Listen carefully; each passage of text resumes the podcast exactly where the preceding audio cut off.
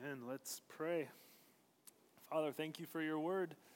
We are grateful, Lord, that you have uh, made yourself known to us. And uh, we pray now, we read and study your word together, that you would teach us, that you would come and uh, do your work in our hearts, Lord. Where we need conviction, would you convict us? Where we need to be comforted, would you comfort us? Uh, Lord, would you just have your way?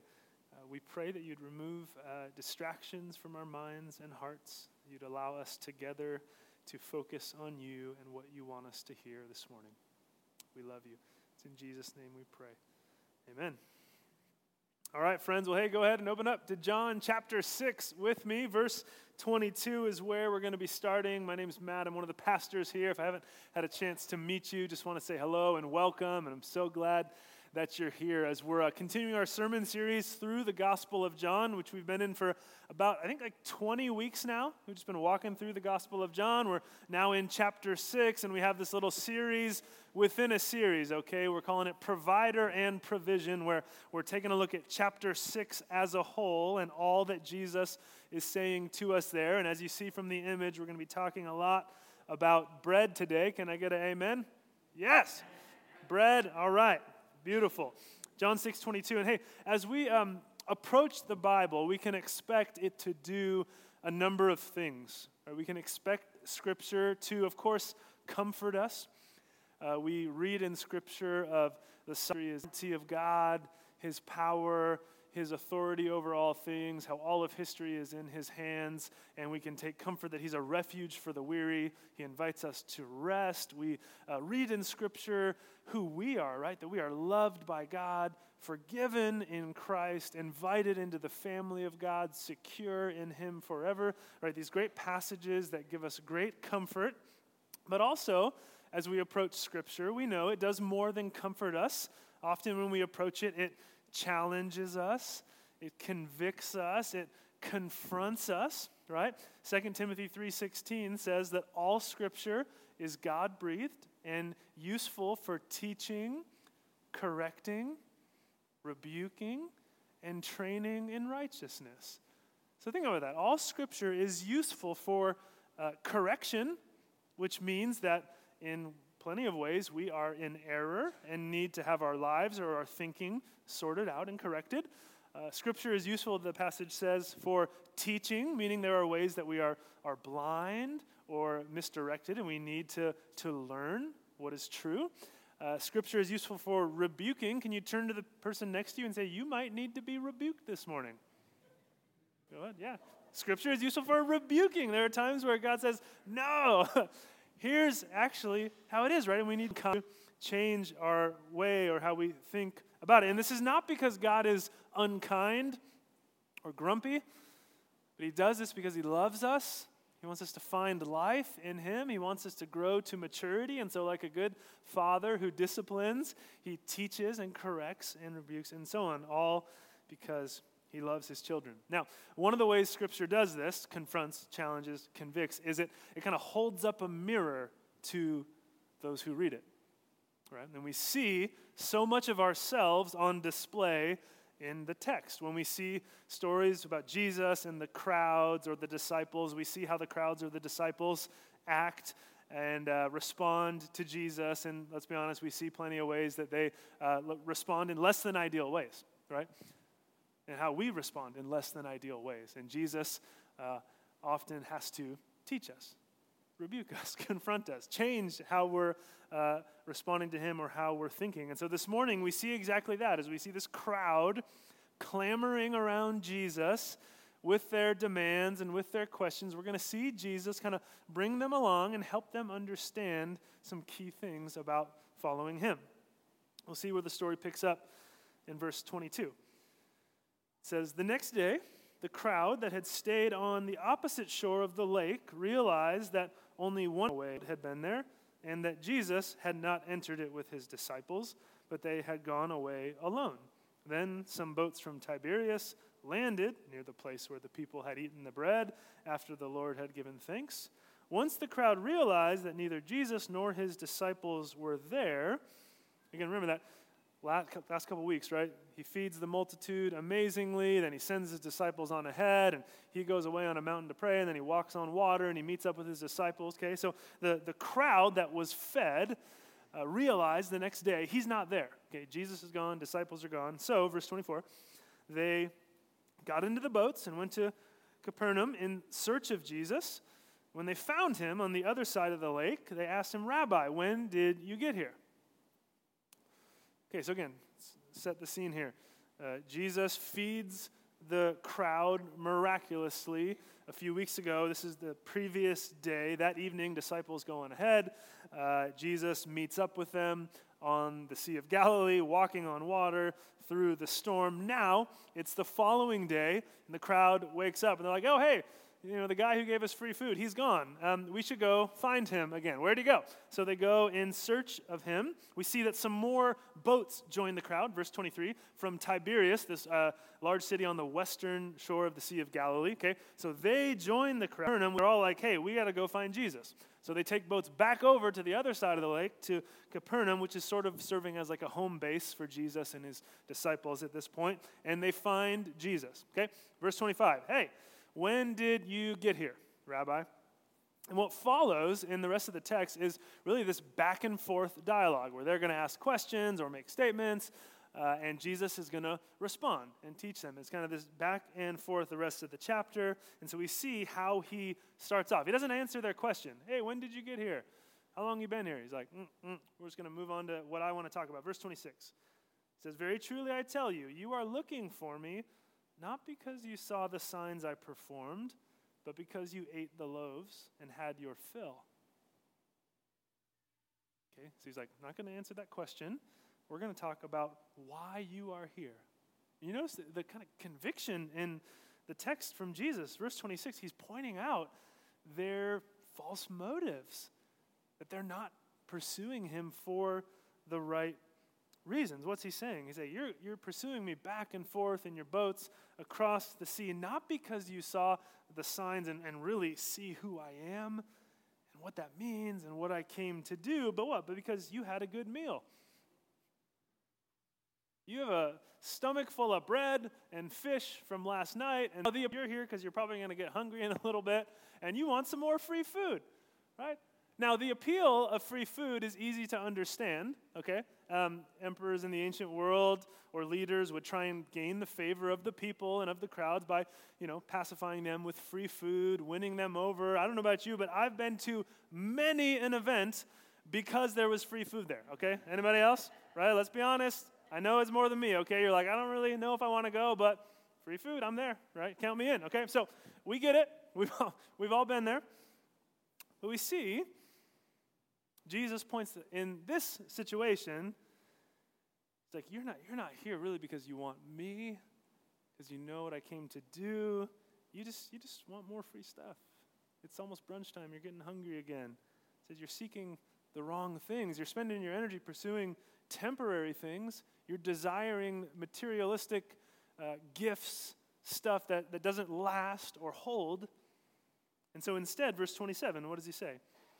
Do not work for food that spoils, but for food that endures to eternal life, which the Son of Man will give you.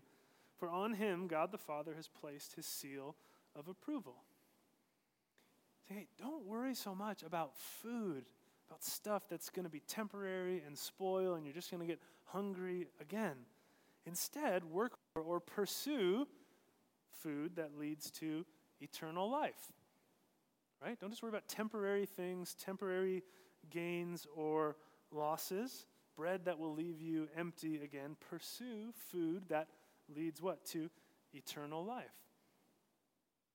And he says the seal of the Father has, is placed upon him. So only Jesus has the approval, the authority from God to give us this eternal life. So he's saying, Come to me seeking that. Now, think about it throughout the Gospels, we see people come to Jesus with incredible temporary needs, right? They need to be healed. They're paralyzed. They're sick. They're hungry. Uh, and Jesus shows great compassion on them as they come to him. Right? He often he, he heals. He, he meets their needs, their temporary needs. He cares about our temporary needs. And often we see at the same time Jesus uses that and says, okay, okay, I get these needs are real, but let me try and help you see a greater need that you have. He doesn't just leave it there in the realm of the temporary. Think about uh, Mark chapter 2, the paralyzed man on the roof, and right, his friends like break open the roof where Jesus is teaching down below, and they're like, Why are you breaking through our roof? They break through the roof, they lower their friend down because their friend is paralyzed. They want him to meet Jesus, and Jesus does what? He says, What? Your sins are forgiven. Says, There's a greater need. So you have then healing, you know, being able to walk. So he forgives sins and then he, hey, heals him too, right? He, he meets his temporary need and he heals him, and the man walks out, okay? So Jesus shows us, hey, yes, there are temporary needs. But there are also greater needs, eternal needs that we should be aware of and come to Jesus for. And so it's understandable that our temporary needs drive us to Jesus. It's completely understandable. Or maybe that's maybe that's why you're here today, right? I don't know, there's some desperate situation you're in regarding your health or a family member's health or a relationship or uh, finances or just something's overwhelming you and you're like, Lord, I don't know what to do. I don't know where to go. And so you turn to the Lord. That's not a bad thing. But the Lord wants us at the same time to see hey, there are also like bigger picture needs that you have, eternal realities, forgiveness of sins, life with me that we need in an even greater way. So God meets us and He cares for us in those moments and cares for our needs. And He wants us to move us, wants us to understand our deeper need. And so that's uh, an opportunity for us, right, to, to consider our motives, right, like the crowd, to consider our, why, why are we here? Why are we showing up on Sundays? You know, why do we want to close to Jesus? Is it, is it purely like on a temporary, uh, fleeting reason, you know, some circumstance in our life, uh, a job that we want, or if I get close to Jesus, He's gonna, you know, He's gonna deliver. He's gonna answer that prayer for a spouse or for that career change I want, or that some, you know, health change in my family. I don't know. And so I'm looking to Jesus for that. Again, not not bad to bring our needs to Jesus. He cares about us. But are we also realizing our, our deeper needs? He says, work for food that endures to eternal life. You need to come to me for the forgiveness of your sins and a relationship with me. Now, the crowd um, doesn't quite understand, okay? Right? They don't quite get it, but they, they jump back into the conversation with a lot of gusto, okay? Uh, they're like, okay, sure, yeah, cool. Verse 28. Then they ask him, well, what must we do to do the works God requires? Like, okay, you're talking about uh, working for or pursuing what? Food that endures. We want to, okay, pursue enduring, lasting food. You want us to pursue uh, eternal life. So, okay, like what work do we have to do to get that food? How, how do we get that special eternal life food that you're talking about? What does God require? H- how do we get that, achieve that, reach that? Just tell us, you know, what work we have to do. We got our notepads out, just like what, what work we got to do. What does God require? Let's write it down. And here's a question. It's a good question. They misunderstand some things, but at the, at the root, this is, this is the question at the heart of our faith, at the, at the heart of the gospel, right? What, is, what does God require? If we're talking about eternal life and experiencing it, what are the works that God requires us to do so that we can experience it? Question we talk about quite often here.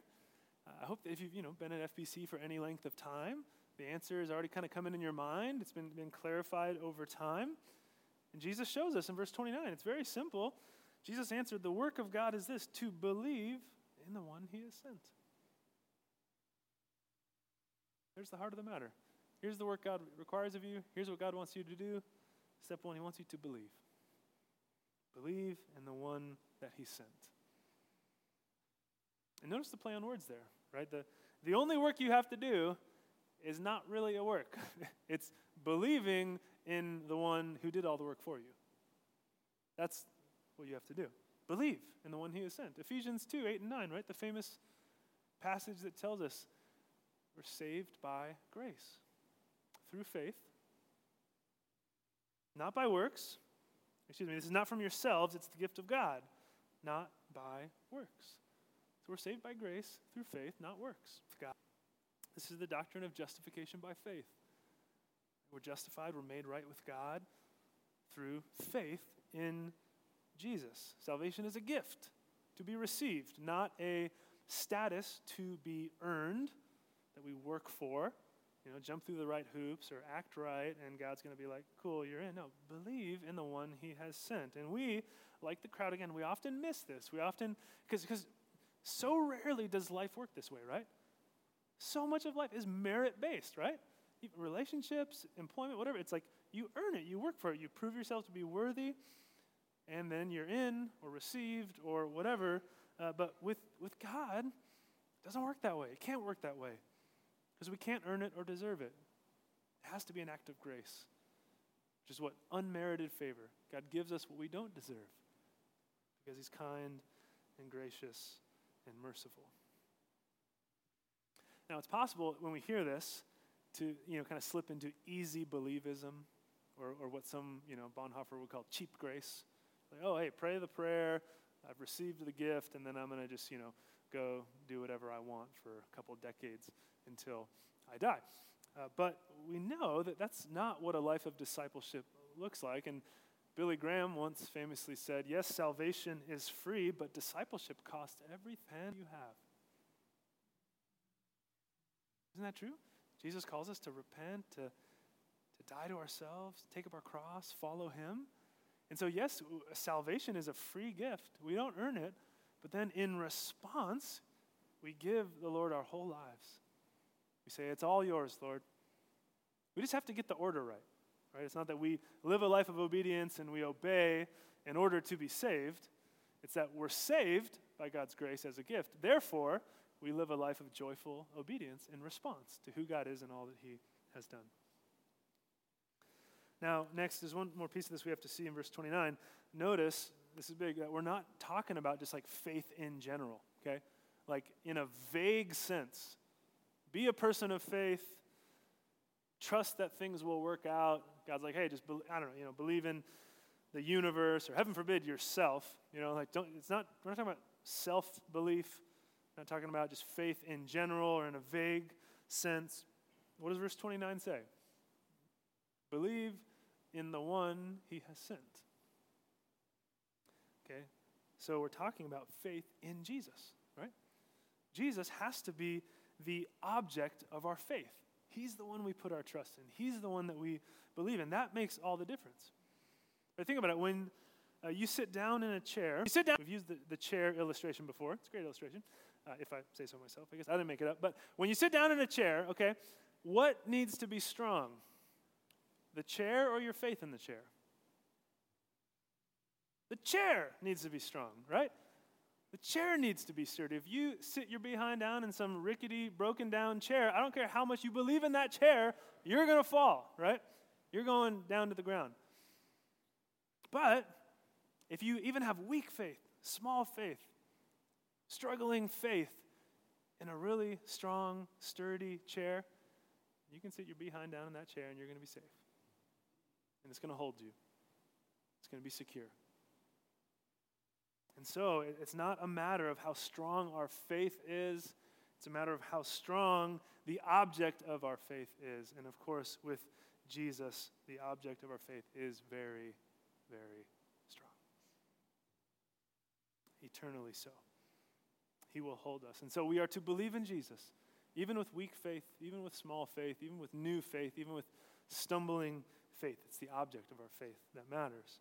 We believe in Jesus, our Savior, sent by the Father, born of the Virgin Mary, the promised Messiah that all the Old Testament pointed forward to, the one who had come and crushed the head of the enemy, and the serpent, as Genesis 3 foretold, the true Passover lamb from Exodus, the second Adam, the one greater than Moses, the greater king from the line of David, the greater redeemer like Boaz, our great high priest, the suffering servant of Isaiah 53 who would bear the sin and punishment for sin of his people, the risen one who conquered the grave, rose again, he is alive, the risen king. It's only when we put our faith in him that we receive eternal life forgiveness of sins, adoption into the family of God. And so Jesus holds out the simple invitation for us believe, right? We put our trust in Him. and follow him. Now, it, it's, it's about to get really good here in the text, people. Uh, it, it's it's going to get so good. Okay, it's, it's crazy. Okay, so the crowd's like, okay, cool, cool, cool, cool, cool, cool, cool. We hear you. Uh, believe. Great. Verse 30. So they asked him, What sign will you give that we may see it and believe you? What will you do? Our ancestors ate the manna in the wilderness, as, as it is written, He gave them bread from heaven to eat. Okay, you, you track this. This is so good. You guys, so good. Believe in the one He sent. Okay, great. Yeah, sounds like you're saying, Jesus, that's you. Okay, we're picking up on that. You're saying someone pretty important. This, you're, you're this one, you know, that is sent from the Father. So, um, what sign will you give us? You know, prove it to us. Like you're, you're making these big claims, so we, we want to know, you know, is this true? After all, you know, look at them kind of, you know, verse 31, Moses, after all, gave our ancestors bread. You know, they got to eat some bread from heaven. So, you know, we are thinking maybe you could do something like that, you know, give us some more bread. So what, what sign are you going to do? You know, they got bread. Maybe we could, you know, bread and, you know, butter and steak. I don't know. Let's just, you know, up it a little bit here. Now, so it's so good. Okay, so if, we, if, we, if we just helicoptered in, like, uh, out of context, right? We just hel- helicoptered in right to this page of the Bible, this verse, and we knew nothing else.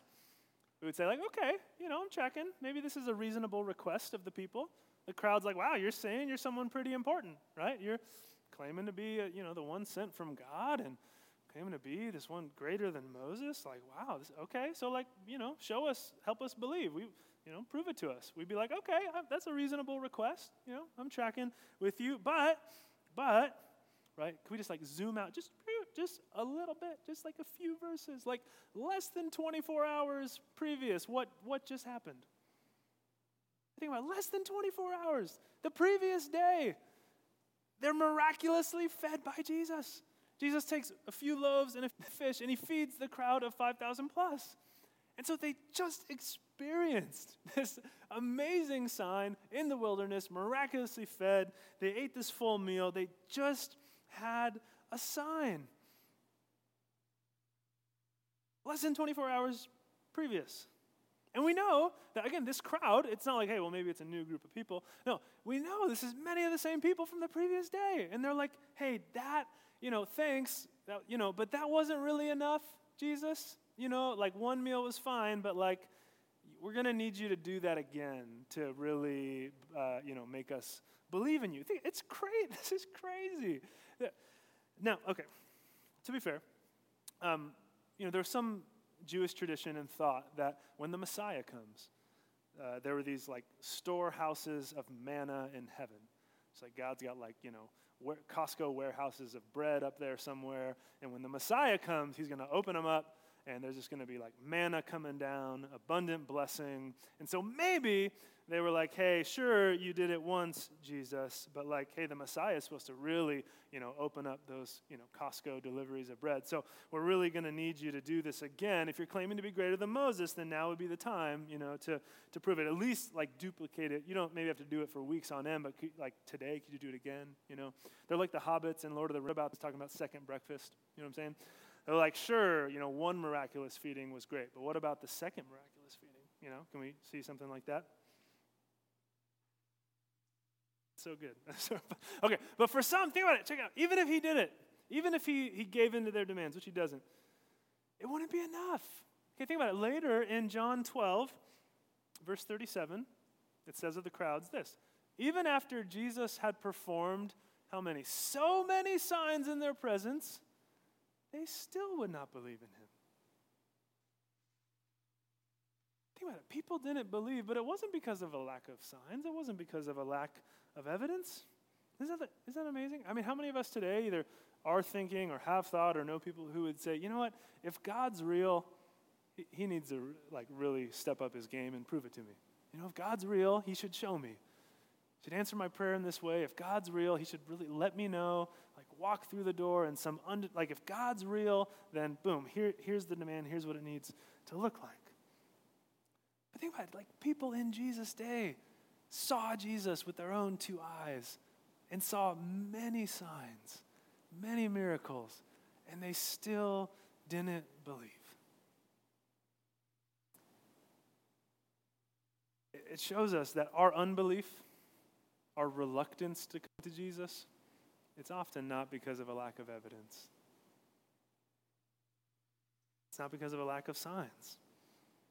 And the, think about it this way the Bible shows us, and um, modern news media outlets show us, that you can, uh, two different people can look at the same event and walk away with some pretty different interpretations of said event, right?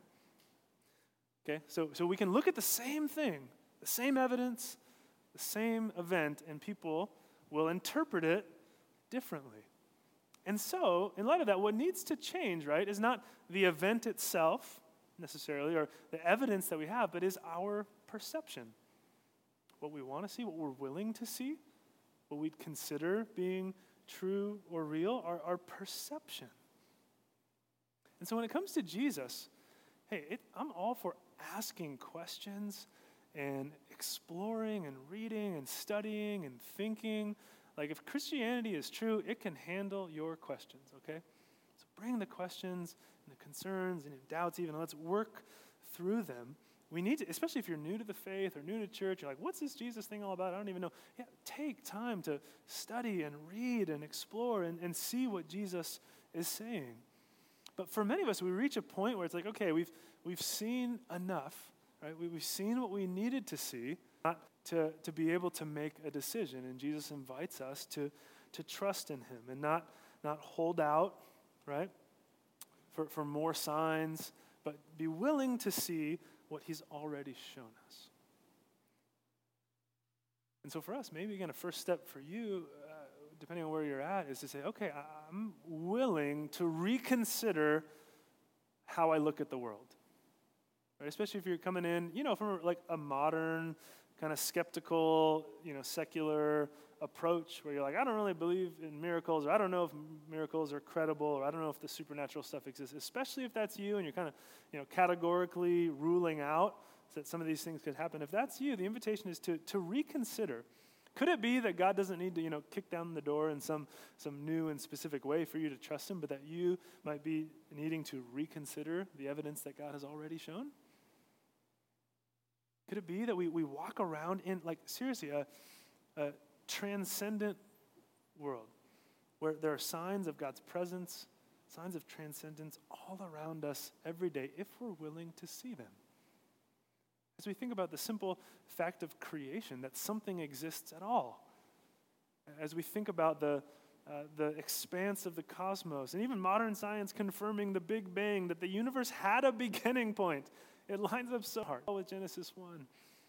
As we think about just the uh, the work in our own hearts, right? Our own longings for more, our own longings for justice, for peace, our own sense of morality, right?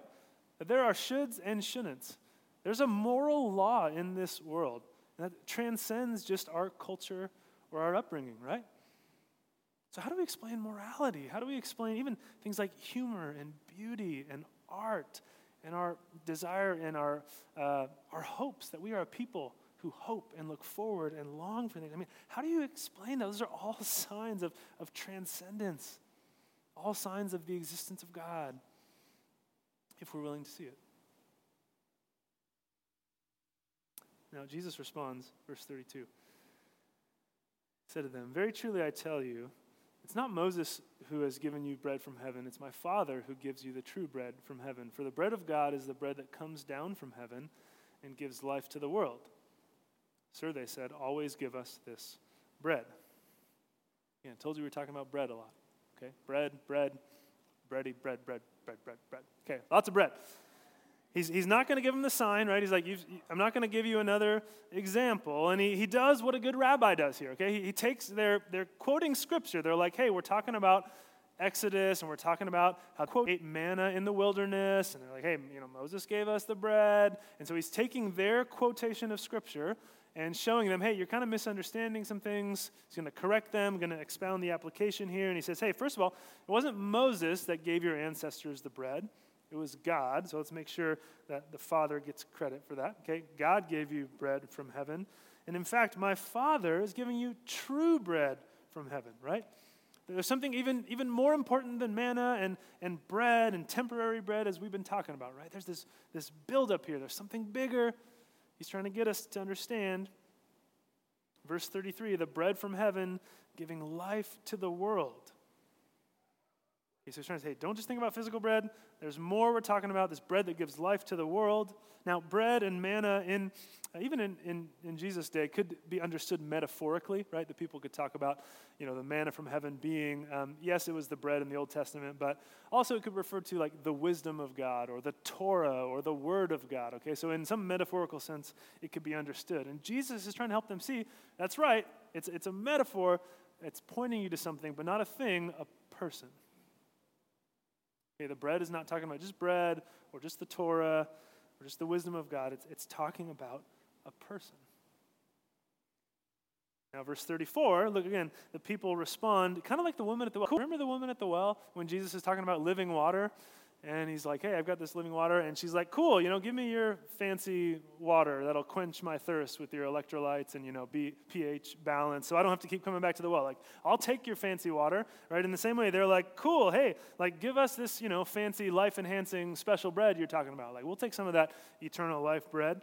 And then he, he responds and he kind of brings it all together. It's like, you're still not quite getting it. Here it is, verse 35. Then Jesus declared, I am the bread of life. Whoever comes to me will never go hungry, and whoever believes in me will never be thirsty. But as I told you, you've seen me and still do not believe. All those the Father gives me will come to me, and whoever comes to me, I will never drive away. So here we see this massive declaration of who Jesus is. Think about it. Think about the buildup, the miracle of, of the feeding of the 5,000, the feeding of the multitude, right? And then the people pursue more bread. And Jesus is like, You're kind of missing the point. And they're like, Whatever, just give us some of this bread. Do the miracle again. And Jesus says, Hey, something, something greater than the bread's here, like something bigger, more important. They're like, Sure, cool. Yeah, we'll take that special bread. Uh, fine. And then he says, I'm the bread. Like, that's the point. I'm the bread. I'm, I'm what you need. Whoever comes to me will never hunger. Whoever comes to me, believes in me, will never be thirsty. That's the point. That's what I'm trying to help you see. He says to the crowd, I'm the bread. I'm the one who came from the Father. I'm the one who can give you eternal life. I'm the provider and I'm the provision. I'm the bread. I'm what you need. Now, if you've studied the book of John before, you know there are these uh, I am statements throughout the book. Uh, seven times or so, Jesus says, I am blank. I am the bread of life. I am the good shepherd. I am the light of the world. So on. Um, this is the first of those statements that we find where Jesus, his self disclosure, I am the bread of life.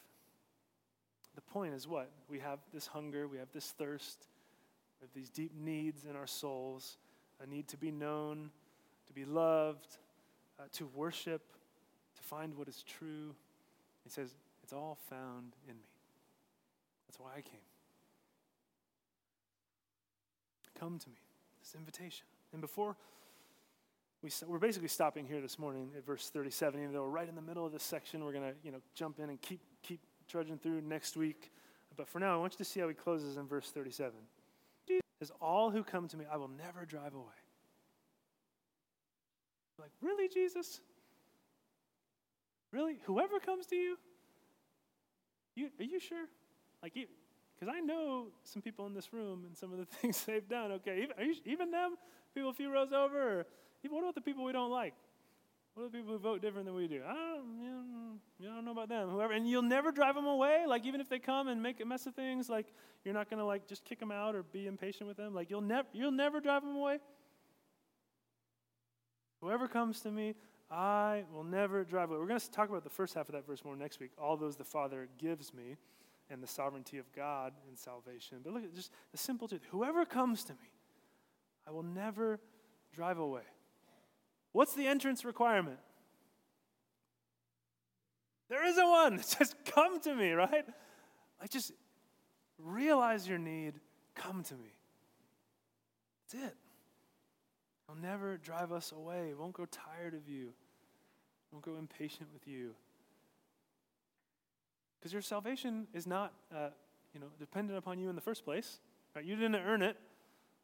So by your bad behavior, you can't lose it. It's all based on Him. So come to me. I will never drive you away. What grace, what mercy, what confidence we can have just to in Christ. We have a chance just to celebrate this simple truth by taking communion together. Hopefully, you got the communion packet